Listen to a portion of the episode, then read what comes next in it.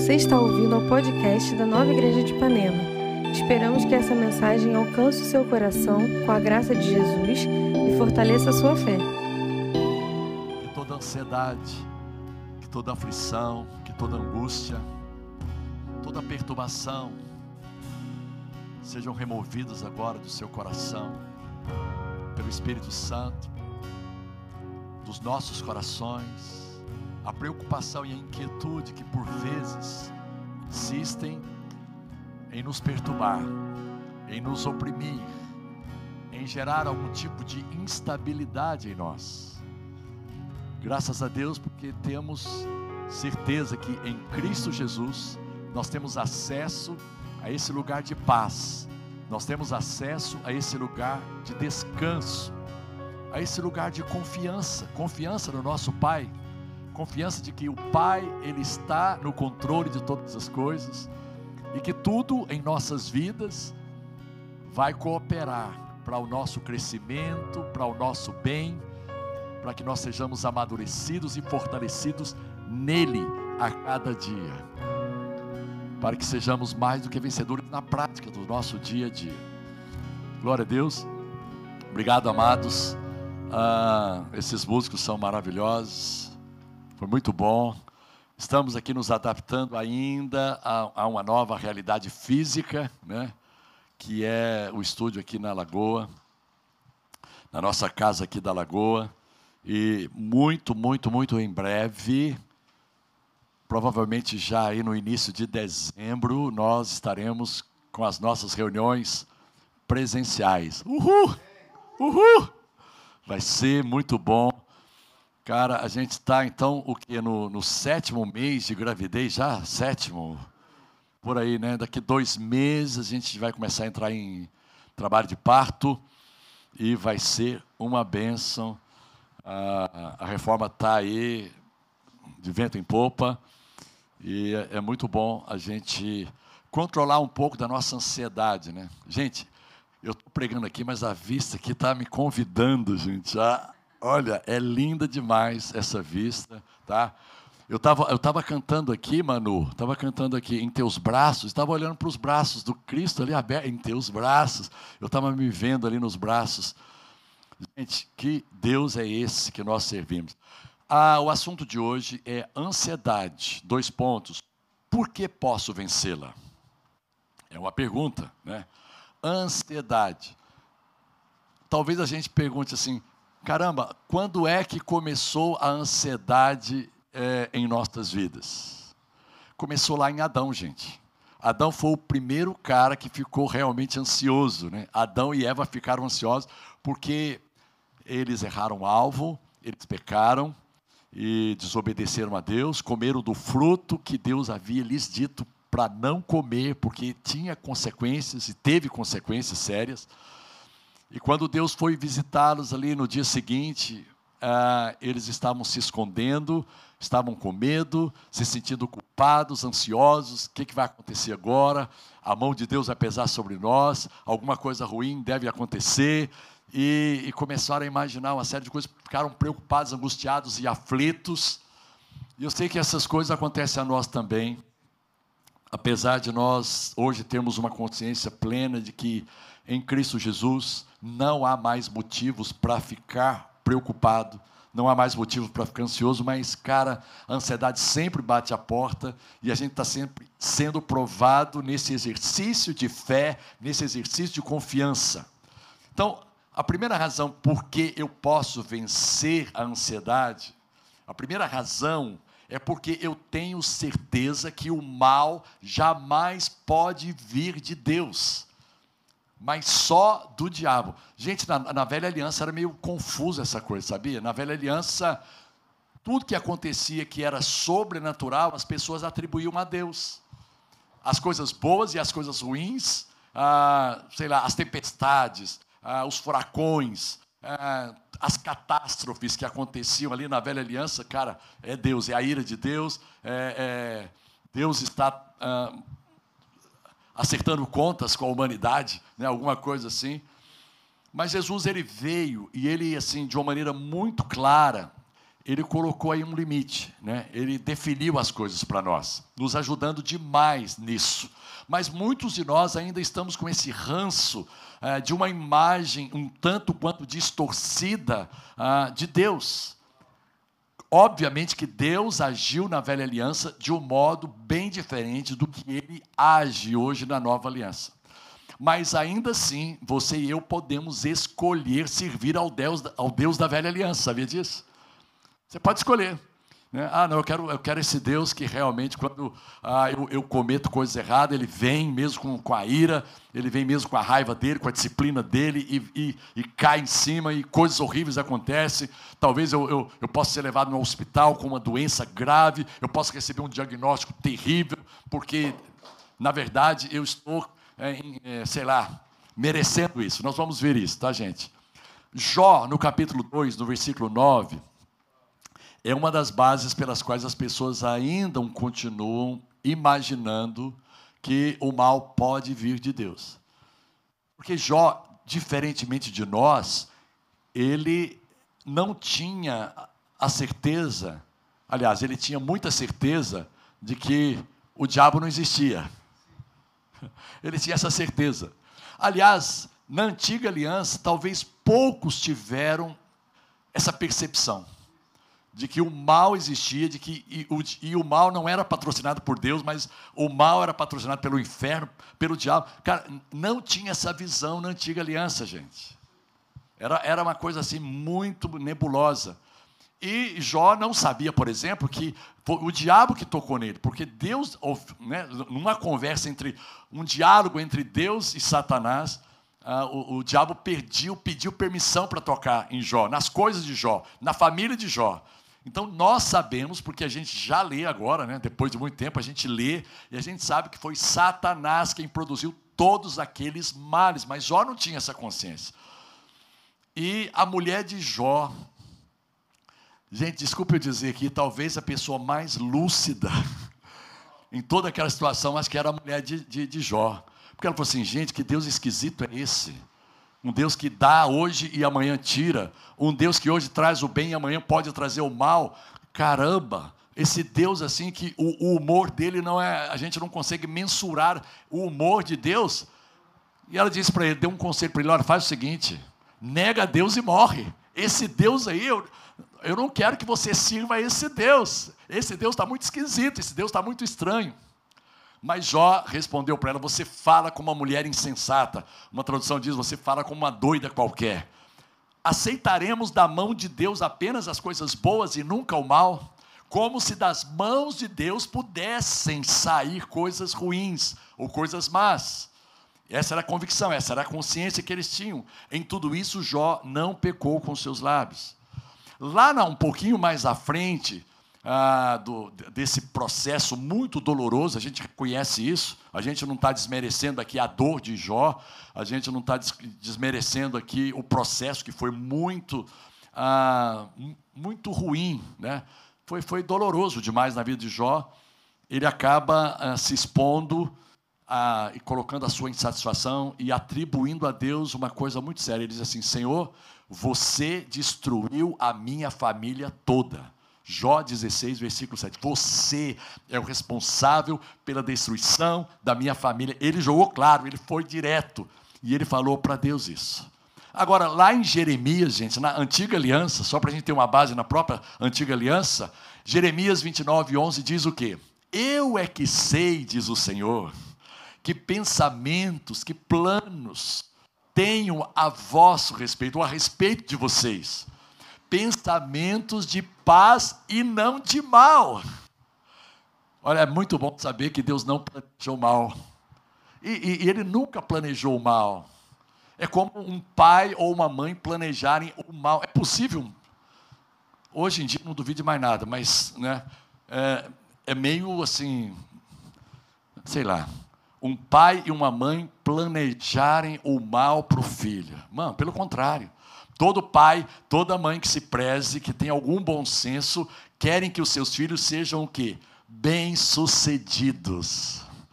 Olha, Deus, como Pai, desde que Ele criou Adão, a sua imagem, a sua semelhança, criou Eva, macho e fêmea os criou, diz a palavra lá em Gênesis 1, 27. Ele sempre teve no seu coração que o homem fosse uma bênção, que o homem fosse um sucesso que o homem andasse em vitória, andasse em paz, que o homem pudesse reinar, dominar sobre todas as coisas, que essa luz que ele colocou no homem pudesse brilhar intensamente, resplandecer intensamente. Claro, Adão não tinha muita consciência do mundo espiritual, mas olha só, Eva já recebeu, cara, Eva desenvolveu, desculpa eu dizer isso, gente, com toda intrepidez, Eva desenvolveu uma amizade perigosa com a serpente. Não pensem vocês que aquele papo da serpente ali com a Eva foi o primeiro papo que eles estavam batendo, ou elas estavam batendo. Cara, né? A serpente foi aproximando. Pastor, que coisa gozada, a serpente falava, falava, eu também acho esquisito, mas ela falava, tá? E ela não só falava, mas ela seduzia, tá? Ela instigava. E ela enganou Eva. E a Bíblia diz claramente isso, o discernimento que o apóstolo Paulo tem escrevendo lá para Timóteo é que Eva foi enganada. E Adão cometeu um erro, mas Eva foi enganada pela serpente. E, cara, mas ali, sabe, Deus nunca intentou, Deus criou ah, para que o homem pudesse fazer escolhas. Claro que o diabo vai trazer situações de muita tentação para você escolher o mal, mas Deus nunca vai trazer o mal sobre você.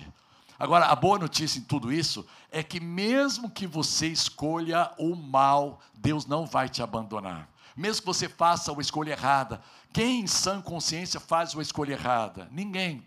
Mas é aquilo que diz também em Provérbios. Provérbios 16, 25 diz que há caminhos que, para o homem, parece ser, serem caminhos bons.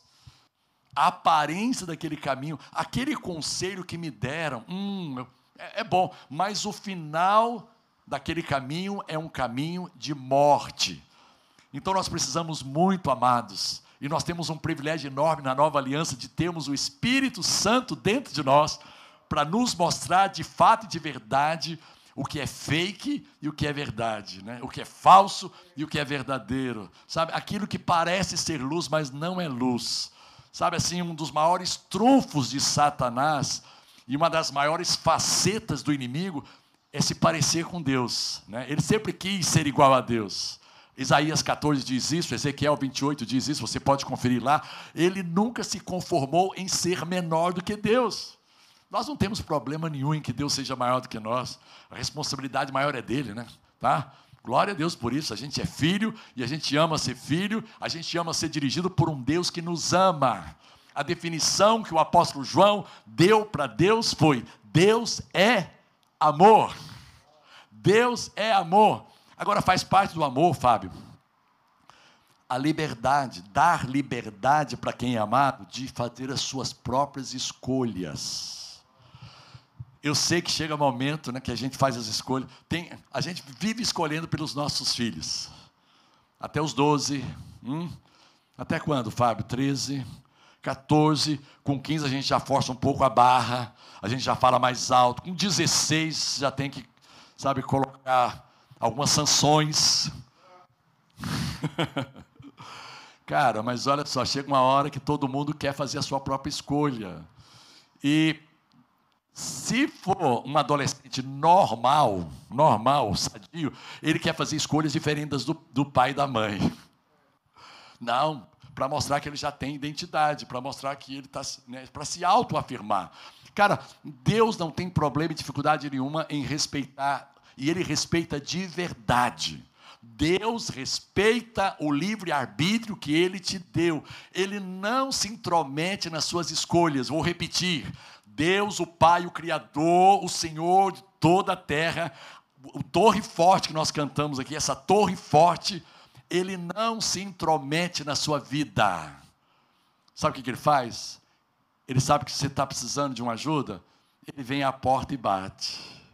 Se você ouvir, se você com sensibilidade abrir o seu coração, escolher esse caminho de abrir o coração, para que a verdade entre, para que a vida entre, meu irmão, você vai se dar bem. Lá no Antigo Testamento, ele chegou a dar uma cola. Olha só, a morte e a vida estão diante de vocês. O bem e o mal estão diante de vocês. Olha só a colinha, escolhe a vida. É a minha sugestão, mas eu não vou me intrometer. Vocês têm liberdade de escolher aquilo que vocês quiserem. E muitos de nós, muitas vezes, escolhemos o mal. E o que, que Deus faz? Vira as costas para nós? Nos abandona? Não. Ele está ali. Gente, ele é especialista Deus é especialista em conviver com as nossas bagunças. E não são poucas, hein, gente? A gente olha só, Eclesiastes 7:29 diz o seguinte: Eclesiastes 7:29 diz que Deus criou o homem puro. Deus criou o homem com simplicidade. Em outras palavras, Deus criou o homem descomplicado. E pastor, esse Deus passou longe lá de casa, né? Lá em casa todo mundo muito complicado. Não, não, não. Aí a continuação do versículo diz: Mas o homem se meteu em muitas confusões, mas o homem criou para si as bagunças. E você acha que Deus vai desistir de mim por causa disso? Quantas bagunças você já foi causador? Quantas coisas erradas você já fez? E Deus não desistiu de você, longanimamente, pacientemente, assim como em Adão e Eva, que ele foi e deu uma chance para eles. Adão, o que, que você foi, que você fez? Ah, você comeu do fruto que eu falei para você não comer? E ele disse: Ah, Deus, olha só, foi a mulher que você criou para mim, que você me deu. Não pedi nada, o Senhor me deu. Começou, né, aquela desculpa. Foi ela a responsável por eu ter falhado. E você, Eva? Ah, não, a, a, foi a, a, serpente. Ela veio com a conversa mole e eu caí na conversa mole dela. Então, a culpada é ela. Hum, tá. você, você percebeu que eles fizeram duas escolhas? Eles fizeram duas escolhas. A primeira escolha de Adão e de Eva foi de comer. Eles fizeram a escolha de desobedecer. Foi uma escolha consciente. Cara, Deus falou para não comer. Não, não é assim. Deus sabe que no dia que vocês comerem, vocês vão se tornar como eles. Eles já eram a imagem e semelhança de Deus, gente. Que papo é esse de ser igual a Deus? Eles já eram a imagem e semelhança de Deus. Foram enganados, foram ludibriados pela serpente.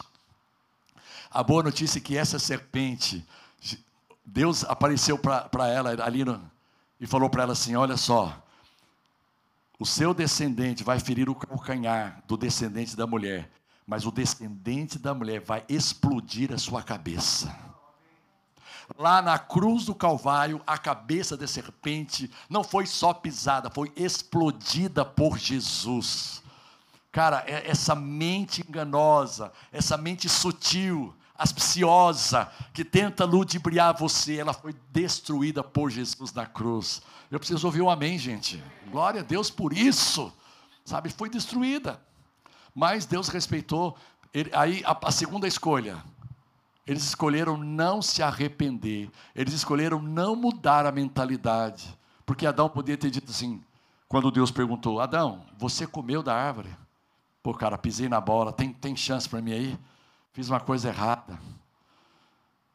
Eu quero, eu quero mudar minha atitude. Não, não, não. Olha, senhor, eu não tenho nada a ver com isso. Foi essa mulher que o senhor me deu. E, e quase, quase que ele falou assim: Olha, senhor, essa fruta é gostosa pra caramba. Sei lá, quase, né?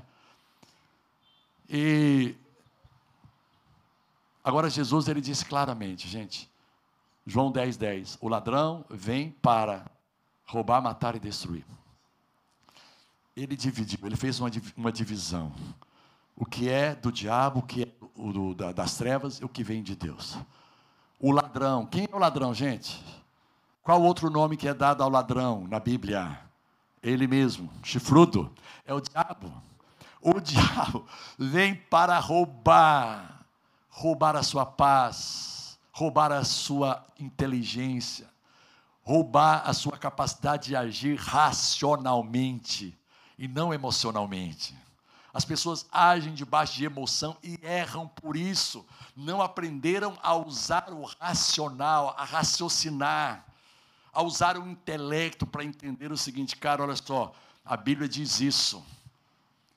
eu estou com muita vontade, os, os meus sentimentos estão sendo puxados para esse lado, mas racionalmente eu vou oferecer um culto a Deus. O que, que diz Romanos 12, 12? Oferecer a Deus o culto racional, não é o culto emocional. Não é o culto da emoção, mas é o culto da razão. Tem que pensar. Pensa antes de tomar atitudes. Pensa. Conta até 10, não é assim que os nossos pais nos ensinavam? Pelo menos a gente tentava ensinar isso para os nossos filhos. Olha, conta até 10 antes de agir, ou antes de reagir, antes de dar uma resposta mal educada. O ladrão, ele vem para roubar, ele vem para matar mesmo. Assim, e, e, e vem com ganância, e para destruir mas por meio de Cristo Jesus, amados, nós podemos declarar nessa hora que Ele está frustrado em nossas vidas. Os intentos do diabo estão frustrados. Não é porque necessariamente em nós mesmos somos maiores do que Ele, mas com essa nova identidade que nós ganhamos em Cristo, que nos foi dada gratuitamente, uma nova identidade, a identidade de filhos. Nós temos autoridade para repreender qualquer ataque do diabo. Nós temos autoridade para frustrar. Declare isso cada manhã. Satanás, nesse dia, eu frustro os seus intentos contra a minha vida em nome de Jesus. Eu declaro o domínio do Espírito Santo na minha mente, no meu intelecto, nos meus pensamentos, nos meus sentimentos. Eu sou um homem cheio do Espírito Santo. Ou eu sou uma mulher cheia do Espírito Santo, pela fé eu estou conectado, conectada ao Espírito Santo e à perfeita vontade de Deus para a minha vida no dia de hoje. Eu sou um vencedor. Eu sou uma vencedora. Eu vim, disse Jesus, para lhes dar vida e uma vida plena que satisfaz. Posso ler para você aqui na, na, na, mensagem esse versículo? Na versão A Mensagem, que foi escrita pelo pastor uh, Eugene Peterson, não é? O ladrão vem apenas para roubar, matar e destruir. Eu vim para que eles tenham uma vida verdadeira e eterna uma vida melhor e mais rica que qualquer outra com que tenham sonhado. Oh, papai, eu vim para que eles, que eles quem? Nós, os homens, os filhos, os remidos, redimidos pelo sangue, tenham uma vida melhor e mais rica, alguém recebe aí uma vida melhor e mais rica que qualquer outra com que tenham sonhado. Com que tenham sonhado. Sonha numa vida rica e abençoada. Ele tem muito mais, porque ele é poderoso para fazer infinitamente mais do que tudo que pedimos ou pensamos ou imaginamos. Ele é o Deus de toda criatividade e como disse aqui muito bem dito, o Diego, ele é o Deus de toda generosidade. Cara, ele, ele abre mão de cuidar dos interesses dele para cuidar dos seus interesses. Ele ama cuidar dos seus interesses, mas ele ama também quando você começa a cuidar dos interesses de outros. Ele dá o exemplo de como é alguém abrir mão dos seus próprios interesses, da sua própria honra e da sua própria glória. Jesus deixou a sua glória, Jesus deixou de lado os seus próprios interesses na, eternidade para poder vir a nós, para cuidar dos nossos interesses. Ele pagou um preço altíssimo, ele foi à cruz, ele nos substituiu na cruz para cuidar de nós. E ele nos levou junto, ele nos substituiu e ao mesmo tempo ele nos incluiu. Com ele nós sofremos, com ele nós fomos crucificados, com ele nós fomos é, morremos, com ele nós fomos sepultados, com ele nós ressuscitamos e agora com ele nós estamos assentados nos lugares celestiais. Muito acima, diz a palavra, de todo principado e potestade, de todo poder e domínio, de todo nome que se possa referir. Meu irmão, eu e você reinamos com Cristo em vida, pela abundância da sua graça, pela dádiva da não condenação, diz ali Romanos 5,17. Nós reinamos com Ele a partir de um lugar de quê? De descanso, a partir de um lugar onde a ansiedade ela não domina, ela não prevalece, ela bate e ela volta imediatamente. Todos os dias a ansiedade vai bater, mas todos os dias ela vai voltar. Olha só, estamos partindo para o final. Preste atenção numa coisa. Estamos declarando que o mal não vem de Deus. Uma vez, certa feita, eu estava pregando e preguei sobre aquela passagem de, uh, de Mateus que fala sobre a, a tempestade no mar. Jesus estava dormindo, né? Jesus estava dormindo. Quando eles começaram a travessia para ir para o outro lado do mar da Galileia, o mar estava tranquilo. Não tinham ventos fortes, não, não tinha ali nenhuma intranquilidade, nenhum agito nas águas. As ondas não existiam. Era um mar tranquilo. Mas de repente, você sabe, houve uma tempestade, se levantou uma tempestade tropical, né? uma, uma, uma tempestade muito forte, se abateu ali, e o barco começou a, a mexer, né? a balançar, e os discípulos ficaram o quê? Apavorados. Porque muitos deles, eu vou te garantir aqui agora, por revelação, muitos deles, ainda atrelados a uma imagem errada de Deus, talvez pudessem estar pressupondo juízo. Juízo. Olha, Deus está trazendo juízo. Hum, caramba, essa semana eu não, eu não, não tratei bem a minha esposa, eu gritei com ela, eu briguei, eu, o meu filho, ah, eu fiz coisas erradas.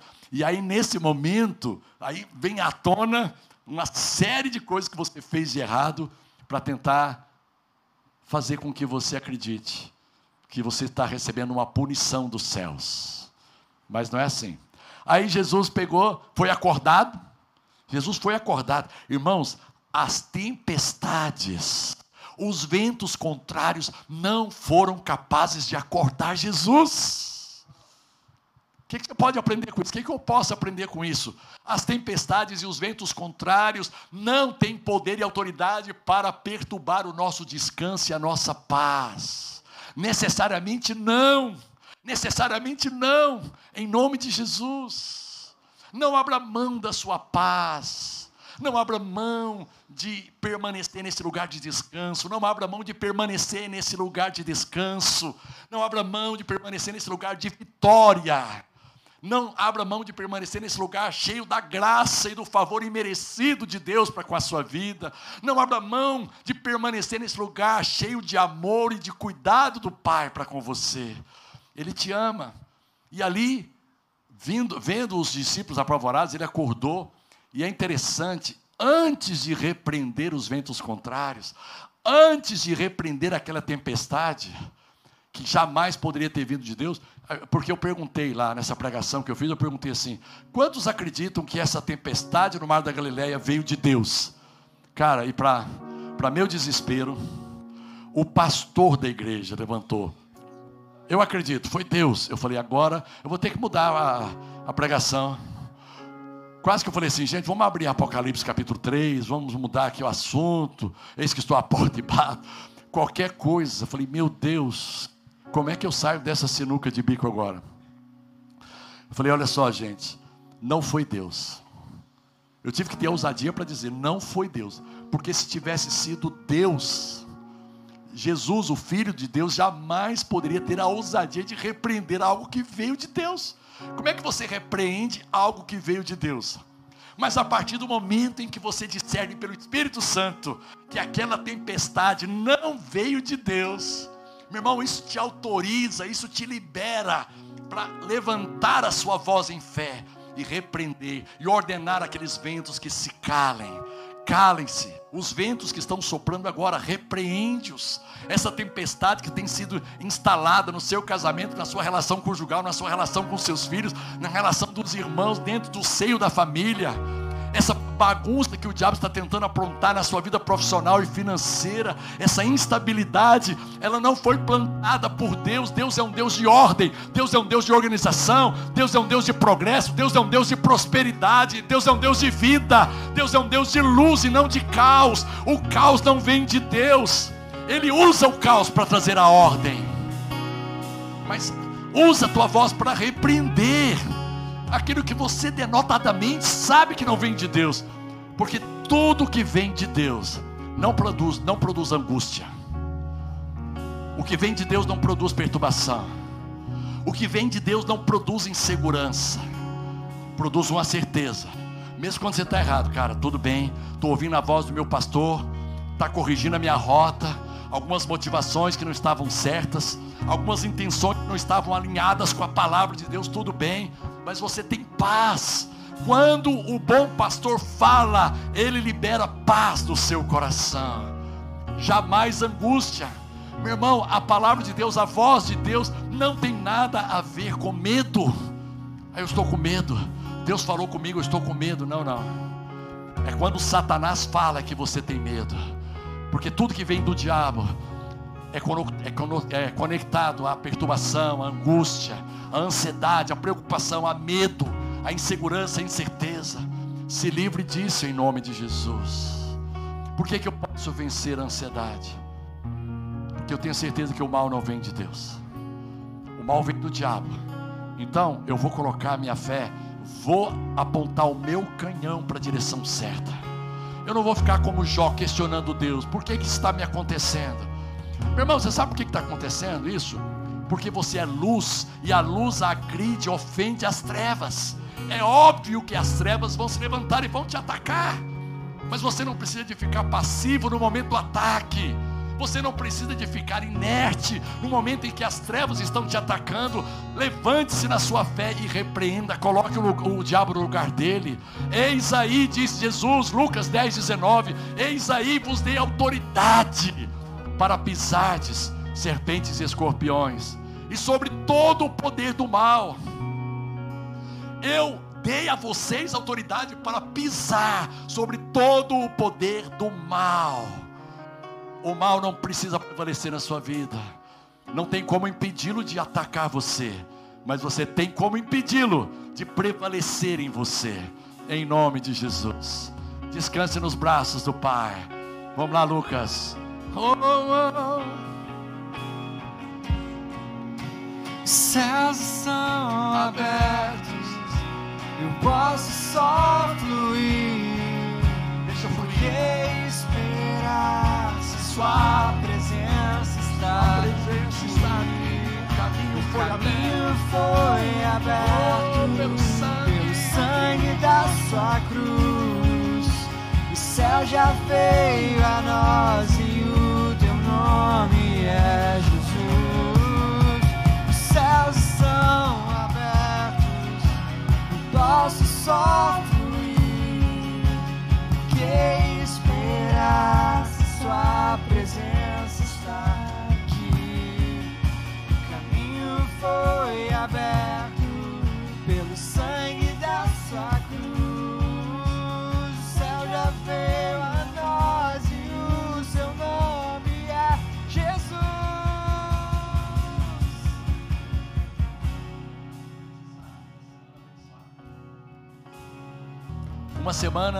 a sua consciência do cuidado de Deus ela será muito mais aguçada. Ela ficará muito mais aguçada. Você vai ver Deus cuidando de você nos detalhes. Mesmo quando as portas não se abrem, você vai ver Deus cuidando de você. Mesmo quando as coisas não saem exatamente como você planejou, você vai ver o cuidado de Deus. Ele tem algo melhor para você. Ele tem algo melhor. Você está buscando num patamar e Deus está olhando um patamar acima. Você está buscando uma dimensão e Deus já está olhando para uma dimensão muito maior e muito melhor para você. Tome posse do cuidado do Pai. Repreenda o mal que tenta se apoderar da sua fé, tentando intimidar você, tentando manter você preso ao medo. Sabe, repreenda isso. Ele já te deu autoridade. Lembre-se que você está assentado com Cristo nos lugares celestiais, reinando com Ele em vida. Tem uma semana cheia de milagres, cheia de respostas, cheia de vitória, em nome de Jesus. Valeu, gente. Uhul. Obrigado por ouvir essa mensagem. Não deixe de se inscrever por aqui para continuar nos acompanhando. Para saber mais sobre nós e sobre nossas atividades, você pode nos seguir no Instagram Nova Igreja de Ipanema.